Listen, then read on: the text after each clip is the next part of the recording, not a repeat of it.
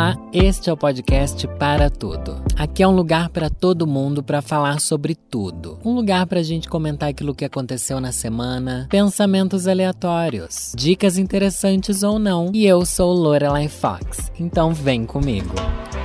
If only could make a deal with God. Rum-pa-bing, bum, bang, bang, be running up that road, been running up that hill.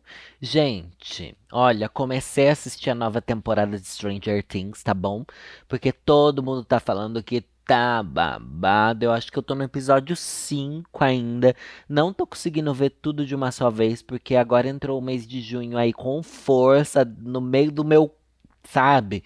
E muita, muita, muita coisa para eu fazer, muita coisa acontecendo, inclusive vou comentar sobre elas aqui hoje. Mas o que, que eu posso dizer para vocês? Tô gostando de Stranger Things? Tô gostando. Tô amando? Não tô amando. Por quê? Porque eu já tinha esquecido tudo que aconteceu antes. E toda vez que eu lembro que eu retomo Stranger Things, minha única sensação é como a protagonista é chata, né?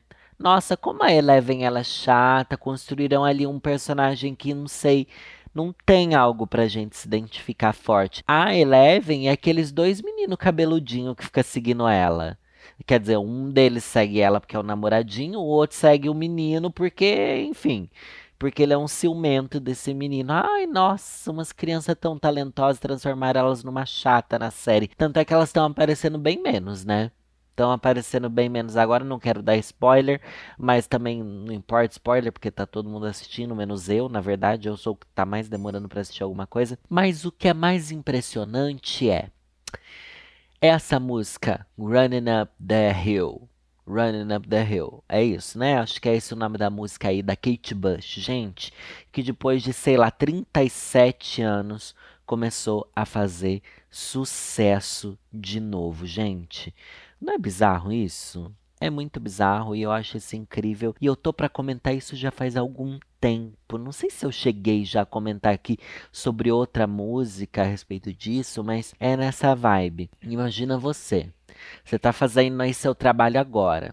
Você tá fazendo, sei lá, você postou uma foto, criou uma música, lançou um canal no YouTube que ninguém assistiu, ou que não fez aquele sucesso, mas imagina se daqui 40 anos o povo redescobre o que você fez e aquilo se torna um grande fenômeno.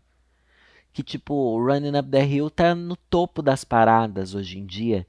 30 e não sei quantos anos, 40 anos depois de ser lançada. Claro que na época, quando ela foi lançada, era uma música que tinha sucesso sim, mas nunca chegou no topo das paradas. Eu não sei nem se Kate Bush, talvez Kate Bush tenha chegado no topo das paradas com aquela música Heathcliff, né?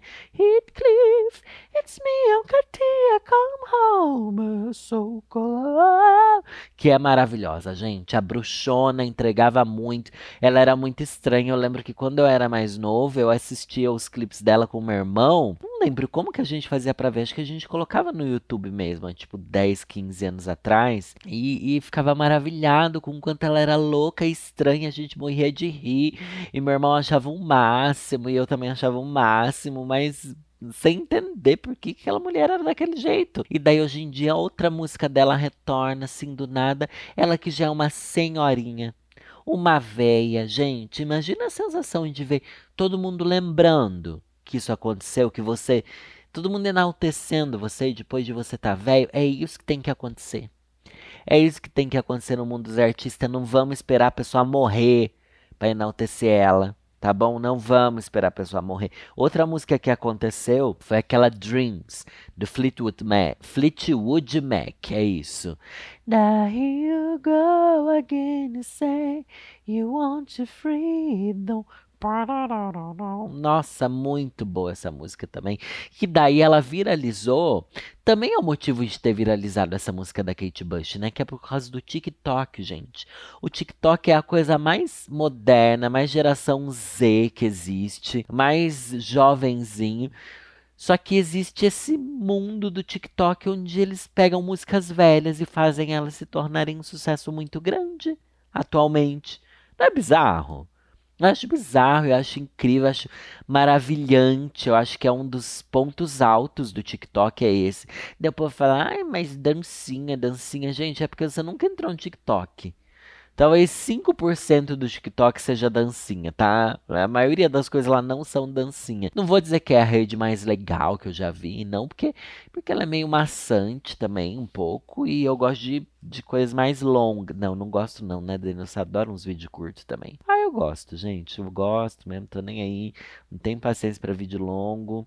Vídeo longo é só quando eu quero um tutorial, alguma coisa assim no YouTube, e eu ainda coloco acelerado duas vezes, tá? Tenho meu pé na geração Z também. Vocês acham que não? Eu tenho, querida. Eu tenho a jovialidade dentro do meu ser, tá bom? Não sou totalmente antiquada. É isso que a gente tem que pensar, gente. E eu espero que daqui 40 anos alguém pegue um vídeo meu Ai, gente, não, esqueçam meus vídeos daqui 40 anos, porque a chance de alguém pegar e começar a ver um monte de close errado, um monte de problematização que não fazia sentido, é, é assim, né? Parece que pra gente a sorte é inversa, quem trabalha no YouTube. Daqui 40 anos vão pensar, nossa, por que, que ela falava isso desse jeito? Nossa, lá nos anos 2010 as pessoas falavam umas coisas tão close errado, olha essa bicha de peruca, meu Deus. Nossa, ai, gente. A problematização, eu tenho medo, ela é um monstro debaixo da nossa cama que pode pegar a gente a qualquer momento. Comecei a ouvir um podcast que se chama A Mulher da Casa Abandonada. Eu nunca tinha ouvido um podcast assim do. Um podcast como é que é, que é investigativo, jornalístico, que tivesse uma, um storytelling. Eu sei que o mais famoso do Brasil é o caso Evandro, que eu comecei a ouvir, mas eu não continuei, gente. Eu tava numa fase que eu não tava pegando muito podcast para ouvir quando eu comecei a ver o caso Evandro. Inclusive, preciso ouvir de verdade. Até gravei com o Ivan Mizanzuki, que é o autor do caso Evandro, mas enfim, voltando. A Mulher da Casa Abandonada trata da. Não é uma publi, tá, gente? Eu só preciso colocar para fora aqui meu sentimento. É, ela é uma mulher que mora numa casa abandonada, numa mansão abandonada, e ela é, se comporta de uma maneira muito estranha.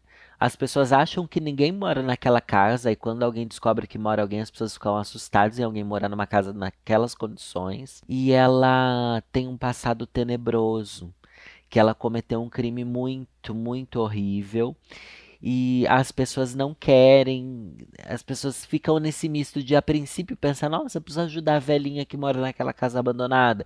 Depois que assim, meu Deus, vamos se juntar para matar essa velha. E daí fica aquele sentimento tão conturbado e conflituoso dentro da gente, né?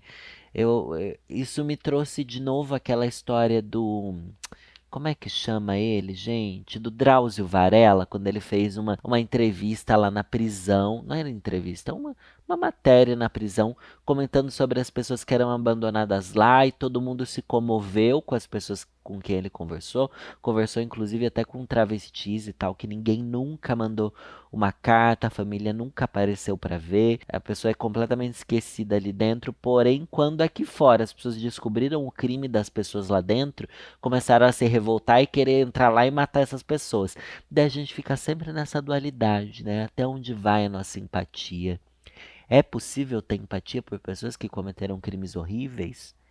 É uma coisa bizarra, eu não consigo, tá? Eu não consigo, é difícil, mas mas a gente fica nessa não sei, é muito difícil, gente, é muito contraditório, mas tem pessoas que que têm esse nível de empatia de olhar para os outros apenas como seres humanos com erros e acertos, né? O Drauzio Varela é uma dessas pessoas que trabalhou durante tantos e tantos anos no Carandiru, em, com pessoas em situação de risco e pessoas é, detentos mesmo, né? Todo mundo ali tinha bastante culpa, a maioria das pessoas. E deve ser libertador conseguir olhar para as pessoas sem esse julgamento moral tão pesado e ver que até as piores pessoas também precisam de ajuda, né? Aliás, o que é uma pior pessoa, né? Ai, os crimes tornam elas piores, eu acho, né? Não sei, essa coisa moral é muito estranha. A gente é muito moralista também. Para algumas pessoas eu sou um criminoso por ser gay, né? Mas claro que quando envolve morte, esse tipo de coisa, a gente entra num consenso. Mas mesmo assim, algumas pessoas conseguem passar por cima dessa moralidade para atender o outro como ser humano. E essa, é, a mulher da casa abandonada não tem nada a ver com essa reflexão. Isso daqui só me surgia enquanto eu ouvia, entendeu? Daí eu quis trazer isso aqui também. É muito difícil. Daí as pessoas jogam essa assim, ai, pega o bandido para levar para sua casa e blá blá blá, né? Vira esse sensacionalismo barato quando se fala de, de bandido, até de julgamento, né? Lembra quando aquele Lázaro foi assassinado e a polícia comemorou horrores, sendo que sequer ele tinha passado por um julgamento, a gente não sabe quanto quanto de tudo que apareceu na mídia era verdade, né? Quem ouve o podcast Modus Operandi, minha filha, sabe que eu sou muito modern, a louca. É, a gente ouve muito falar de um monte, um monte de crimes e pessoas condenadas por coisas que elas não fizeram, que o circo midiático tornou tudo muito maior e pior para elas. Então acho que o mínimo da decência é um, um, bom julgamento, pelo menos. Ah, enfim, nossa, tô longe de onde eu queria chegar, gente, mas talvez não tão longe assim. Essa semana eu tive um sonho, gente, era de sexta para sábado, véspera da parada LGBTQIA+ daqui de São Paulo. Eu tava assim no auge do meu estresse, tava muito assim, muita coisa aconteceu essa semana. Trabalhei muito. Fiz muita palestra, gente, para empresa. Teve dias de eu fazer reunião de manhã, palestra à tarde, palestra à noite, montado o dia inteiro, sem, nossa, assim, um caos, mas é isso que a gente fala. Esse é o mês onde a vovozinha consegue pagar as contas, sabe? Que você faz aquele seu pé de meia ali do ano, né? Pelo menos porque tem meses. E esse ano, mais do que nunca, nossa, muito fraco de publi, muito difícil de, de ganhar dinheiro. Então eu tô feliz, não tô reclamando, mas eu tava muito estressado. Daí na madrugada de sexta para sábado eu tive um sonho. Eu tive um sonho, vou te contar.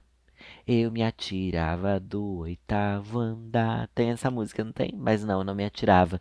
Eu sonhei que eu assistia a um assalto. Eu assistia a um assalto em que eu lembro que eu olhava esse assalto de longe e via as pessoas tirando. As pessoas não, eu via um cara meio que descendo por um muro e tirando uma arma assim de dentro da roupa.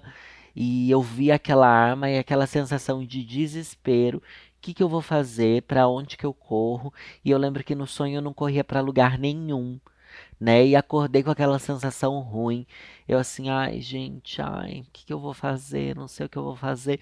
Só que no sábado eu vi uns amigos meus aqui em casa, porque eu ia levar um deles na parada comigo, e uma outra amiga ia vir aqui, porque, enfim, ela estava em São Paulo de toda forma, a Lívia, né? Que vocês devem conhecer bem, que ela tá sempre comigo. Daí a gente, no final da tarde, falamos assim, ai, vamos sair para comer alguma coisa? Falei, vamos né? Já eu tava ali cansado, precisava dar uma descansada. Falei, vamos lá na Vila Madalena, gente. Ai, que eu nunca tinha ido na Vila Madalena. Quer dizer, já tinha, porque inclusive a Dia Estúdio fica na Vila Madalena, mas eu nunca tinha ido no Beco do Batman, gente, que é um ponto alto aqui de São Paulo, alto não literalmente, tá? Um fervo aqui de São Paulo, cultural que fica nessa Vila Madalena. Ai, gente, que é uma vila cheia de coxinha, né? Vamos ser bem sinceros. É aquele povo que é descolado, que é tipo uns publicitário, skatista, moderno, meio hippie, assim. Ah, aquela coisa bem pra você tirar foto na parede, sabe? Que é um cheio de uma parede de grafite. Só sei que o beco do Batman, gente, ele é como se fosse uma viela bem não, é uma, é uma viela, eu acho, né? São ruas estreitas que permeiam uma vila ali, que Vila Madalena é realmente uma vila cheia de casinhas bonitinhas. E esse beco não passa carro nem nada. E eu não sabia, gente, que, que existia uma feirinha, um fervo ali acontecendo, barraca de comida, uma feira assim de, de feira hippie, sabe? Essas coisas assim. Eu não sabia que tinha isso. Porque a única vez que eu passei por ali foi quando foi tipo no meio da semana à tarde, foi quando eu vi para de estúdio que eu vejo ali, tipo, eu achava que era só uma viela cheia de grafites bonitos. Eu não imaginava que acontecia algo cultural ali. Só sei que a gente foi ali, andamos horrores ali, eu vi várias coisas, a gente comeu, a gente tirou foto nos grafites, sim porque eu sou essa pessoa, tá bom? Eu sou a blogueira que eu preciso entregar fuetos né, meu amor? Preciso entregar fuetos para vocês. Embora ninguém receba, o Instagram não manda, né? Mas preciso. Daí, beleza, tava assim feliz, mas já tava cansado. Era um dia que eu tava muito cansado já por causa da semana. Inclusive, na noite anterior, eu tinha ido assistir os meninos do Diva Depressão tocarem lá na VHS. E daí, tipo, balada, gente. Eu não tenho mais esse fôlego. Descobri isso agora voltando para as baladas aí, não tenho mais esse fôlego. Vocês sabem que eu era a pessoa, a pessoa baladeira. Não aguento mais sair de lá destruído. No outro dia tava podre, beleza. Pegamos o carro, fomos embora. Parados no trânsito, vimos um assalto, gente. Nossa, foi desesperador. Já aconteceu de eu estar aqui em São Paulo duas vezes. Duas vezes. E o meu Uber ser assaltado. Ele ser assaltado, aquele assalto relâmpago, sabe? Que a pessoa quebra o vidro, rouba o celular ali do monitor e sai correndo. Isso aconteceu comigo duas vezes em São Paulo. O que te assusta muito, mas você nem chega a sentir que você participou de um assalto. Porque, gente, eu juro para você, é em questão de segundos. Não demora cinco segundos. É quebrar, estraçalhou o vidro, pegou e correu. E nisso já tá longe. E quando você se dá conta do que aconteceu, sua ficha nem cai rápido esses assaltos assim. E eu nunca tinha visto um assalto de perto, como o que eu vi nesse sábado à noite. Que também foi no trânsito, mas não foi essa coisa relâmpago. O assaltante, ele, meu amigo disse que ele passou do meu lado. A gente tava, tava uma fila de carro, assim, esta, não é estacionado, né? Parado por causa do semáforo. Eu tava assim, bem do, o nosso carro estava colado com a calçada, assim, sabe? Do lado da calçada. E o assaltante passou ali do meu lado, gente. Eu tava com o vidro aberto. Eu tava com o celular na mão, porque eu sou uma jumenta. A gente vive num, num país e principalmente numa cidade onde você não pode estar com o celular na mão se você está com o carro parado. Só que ele não olhou para mim. O meu amigo Thiago disse que ele já passou olhando para o outro carro. Ele foi para um carro que estava do lado do nosso, gente. Começou a gritar, começou a bater no vidro. De alguma forma ele conseguiu abrir a porta do carro e gritar alto, passa o celular, aquela coisa assim. Todos os carros começaram a ver o que estava acontecendo e é a maior sensação de impotência que existe. É uma sensação de horror, de, de barbárie, sabe? Uma sensação de tipo, nossa. E daí eu olhei pro carro que estava ali do lado do nosso e passou um milhão de coisas pela minha cabeça. Primeiro que era uma senhora que estava ali do lado do passageiro e tinha um homem do outro lado. E ele gritando com a senhora e tentando puxar ela, sabe? Tentando fazer que ela acontecesse, ela gritando. Dele abre a porta, tira ela e ninguém nos carros em volta podia fazer nada, porque a gente não sabia se o cara estava armado. E aquela sensação, tipo, nossa, ele assaltou aquele, ele pode vir assaltar a gente aqui, que a gente também tá parado no trânsito. Todo mundo tá extremamente vulnerável. A gente não sabe se ele vai assaltar e vai querer matar todo mundo, a gente não sabe nada. Só sei que foi um momento de terror que parecia que durou uma hora, sabe? Mas durou bastante. Foi o tempo todo de um semáforo congestionado, assim, porque abriu e fechou e mesmo assim a gente não conseguia andar. Enfim, um caos. No final, o cara saiu correndo, a mulher saiu correndo para fora do carro e tudo parado e aquele pânico, uma sensação horrível, sabe? Só que eu achei muito bizarro também, gente, porque eu tinha sonhado naquele mesmo dia que eu via um assalto. Olha que bizarro. E eu não acredito em sonho premonitório, embora agora eu queira acreditar. Porque eu nunca sonho com, com eu nunca tenho sonhos ruins, né? Eu sempre falo para vocês. É raro eu ter sonho pesadelo, sonho que me deixe desconfortável, mas nesse dia eu sonhei justo com assalto. Eu sonhei com isso.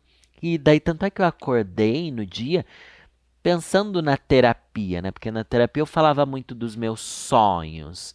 Eu pensei, nossa, o que que eu o que, que assalto significa para mim? O que isso pode estar relacionado com o que eu estou vivendo? Daí eu meio que não sabia o que fazer, sabe? Não sabia a conclusão que chegar. Só sei que o sonho me deixou o dia inteiro incomodado. Olha que estranho. Parece que o dia inteiro eu não conseguia relaxar. E no final aconteceu isso. Fiquei até com medo de eu ter atraído com a minha energia carregada ao assalto. Ai, péssimo, gente. Péssimo, péssimo, péssimo. Daí eu pensei assim, putz, amanhã é dia da parada quantas milhões de pessoas não vão estar tá aqui vulneráveis a essa cidade? Quantas pessoas não vão estar tá aqui toda alegre, feliz, indo pra parada e gente, a cidade tá muito pior do que quando eu vim pra cá.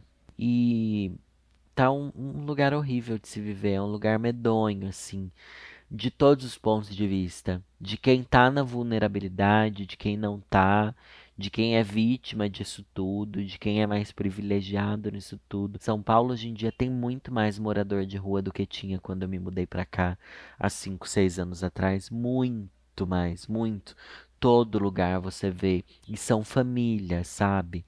São famílias e é uma cidade que tá muito triste de se viver assim. Eu não sei. A pandemia fez isso, né, gente? O governo fez isso. Abandonaram todo mundo e deixaram, enfim, o Brasil do jeito que tá. O Brasil entrar no mapa da fome de novo com esse presidente filha da puta.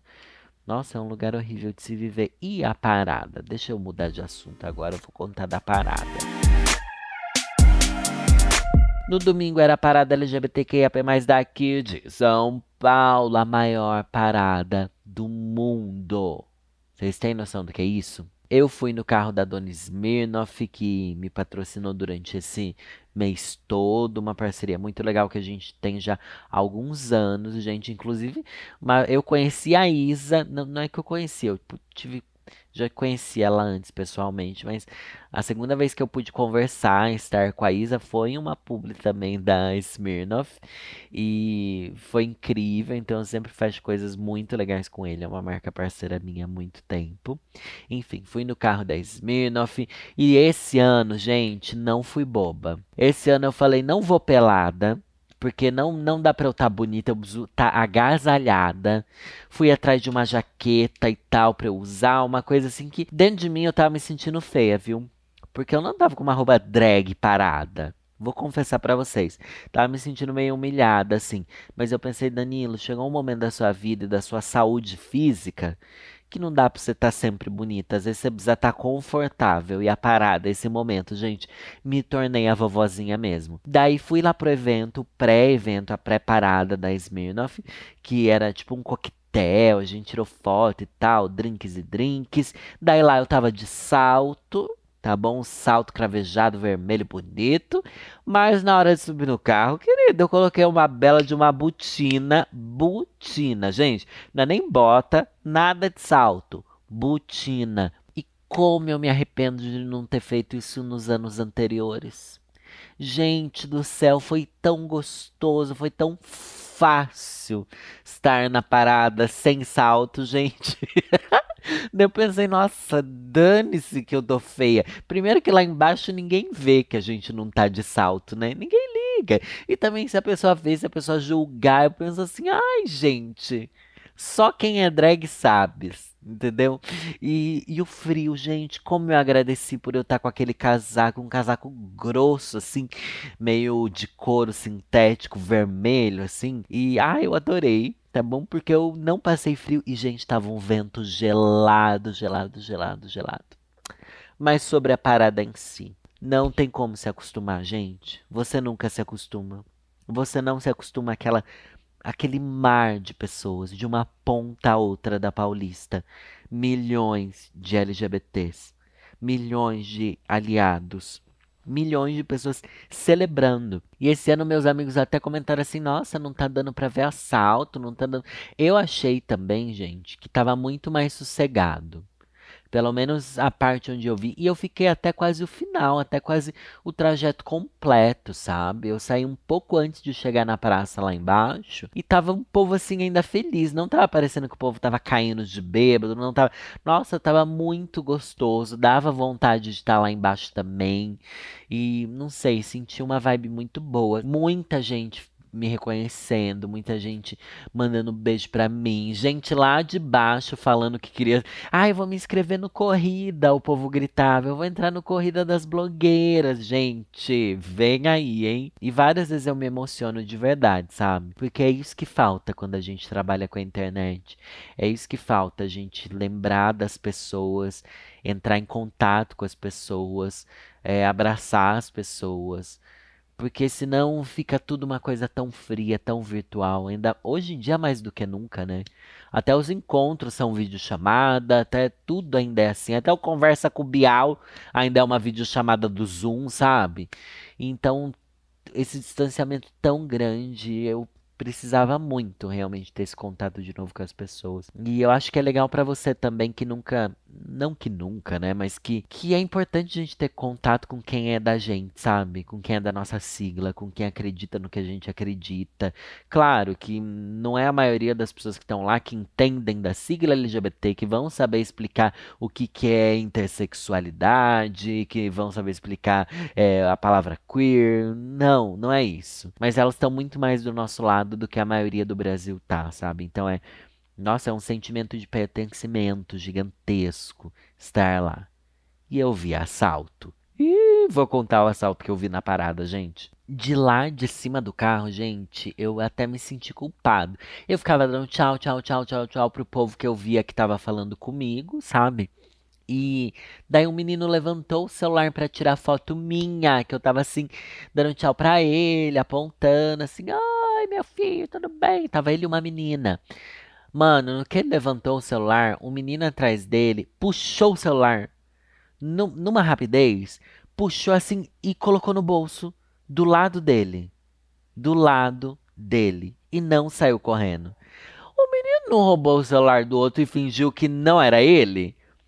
Eu fiquei passada com a rapidez daquilo. Ele puxou o celular como quem puxa uma carta do baralho, sabe quando você, ah, escolhi essa. Assim, ele fez o mesmo gesto de puxar uma carta, assim, bizarro. E daí o menino que ia tirar foto minha olhou pro lado e tinham dois, eles estavam agindo em dois. Um ficava na frente, e o que roubou era esse que estava atrás. E esse que estava atrás, ele fingia que não era com ele, e esse que estava na frente meio que tentava distrair, só que Graças à boa senhora Santa Cher, a bicha percebeu o que aconteceu, começou a discutir com o menino e começou a puxar assim a mão dele para ele tirar o celular. A bicha conseguiu recuperar o celular na minha frente. Bi, palmas pra senhora querida que a senhora entregou empoderamento LGBTQIAP+, tá bom? E nossa, mas aquilo me deu uma sensação de desespero. Mais uma vez, eu lá de cima do carro sem poder fazer nada, eu não sabia nem o que fazer. Eu depois eu vi vídeos da Pepita que no carro que ela tava, ela mandava o segurança ir lá atrás do, dos ladrão, gente. E eu acho que é sobre isso mesmo. Se eu tivesse um microfone ali na minha mão nessa hora, eu ia até apontar e falar assim: é isso aí mesmo, blá blá blá. Só que, gente, é isso. Não leve celular. Não leve. É triste, é triste. Ou se você vai levar, esteja com muita gente com você, sabe? Para ninguém conseguir te cercar esteja com muita gente ali te protegendo junto, ou algum jeito de não tirarem o celular da sua mão, sabe? Alguma capinha com corrente, que tem gente que usa isso. É, tem várias formas aí de você tentar se proteger, mas o ideal é não sair de celular, não sair de carteira, gente. Não sai com essas coisas. Vai pro fervo assim, de boinha e tal. Ou a hora que você for tirar uma foto, você toma muito cuidado. Olha, eu dando essas dicas aqui no podcast, gente. Como que pode? Chegamos nesse nível, né? Mas estamos aí, fazer o quê? Só sei que eu acho que foi bonito, foi lindo, foi empoderador, naqueles, naquela meia hora ali, você se sente num lugar tão. Ah, louca, enfim, não sei falar esse meme, mas vocês entenderam. E obrigado a todo mundo que esteve lá pela vovozinha. E eu quero aproveitar que eu falei já do Corrida das Blogueiras aqui, gente. Esse ano, Corrida das Blogueiras vem aí. Já tô produzindo minhas roupas, minhas roupitas e tudo bom, tá bom? É, a gente. As inscrições já estão abertas. A gente espera receber muita gente diferente do que já teve nas outras temporadas. Eu acho que o legal é cada temporada ter uma identidade diferente. E corre lá no Instagram dos meninos. E também tem o próprio Instagram que é arroba Corrida das Blogueiras, é o verificado lá, inclusive. É, vai lá ver os termos de inscrição e tal. O que, que a gente precisa? Que você seja alguém que, que seja blogueira, tá bom? Não precisa necessariamente o forte seu ser maquiagem, mas é importante sim entender de maquiagem. Seja você homem, mulher, menino, menina, menine, tá bom? Entenda de maquiagem, mas também é importante entender de do it yourself. Ter pelo menos um Instagram de blogueira, um Instagram mais voltado à sua profissão, ao que você faz, um Instagram onde a gente entra e veja aquilo que você gosta de produzir.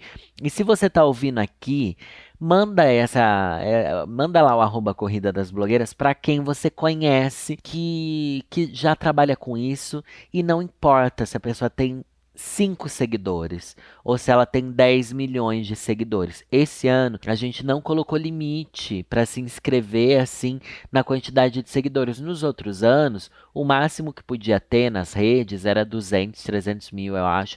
Esse ano a gente viu que isso acabava limitando muito, porque tem gente que é muito grande em algumas redes, mas que em outra ainda é muito pequeno, que em outra não consegue crescer, que ainda não tem visibilidade bastante, mas que tem muito talento, sabe? Eu acho que é muito legal se vocês indicarem, é muito importante você indicar para os blogueiros que você segue também, sabe?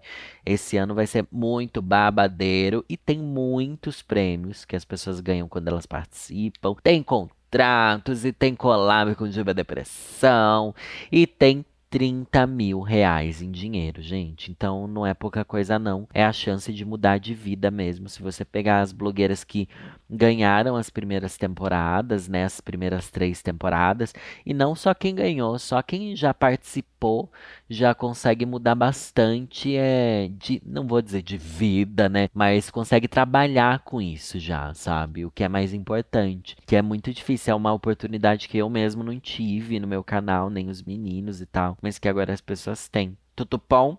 E ó, vamos que vamos, que esse ano o layout já está definido, o, estilo do corrida. Vocês já viram que os meninos já postaram nas redes, né?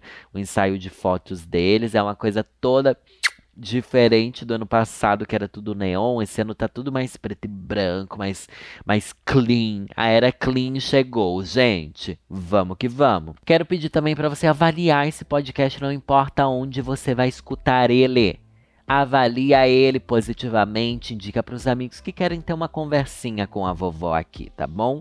Agora eu vou ler, gente, uma, uma crônica da Clarice Lispector chamada Condição Humana. Minha condição é muito pequena. Sinto-me constrangida, a ponto de que seria inútil ter mais liberdade. Minha condição pequena não me deixaria fazer uso da liberdade.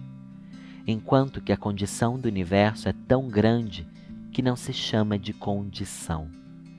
O meu descompasso com o mundo chega a ser cômico de tão grande. Não consigo acertar o passo com ele já tentei me pôr a par do mundo e ficou apenas engraçado. Uma de minhas pernas sempre curta demais. O paradoxo é que minha condição de manca é também alegre porque faz parte dessa condição. Mas se me torno séria e quero andar certo com o mundo, então me estraçalho e me espanto. Mesmo então, de repente, rio de um riso amargo que só não é um mal porque é de minha condição. A condição não se cura, mas o medo da condição é curável.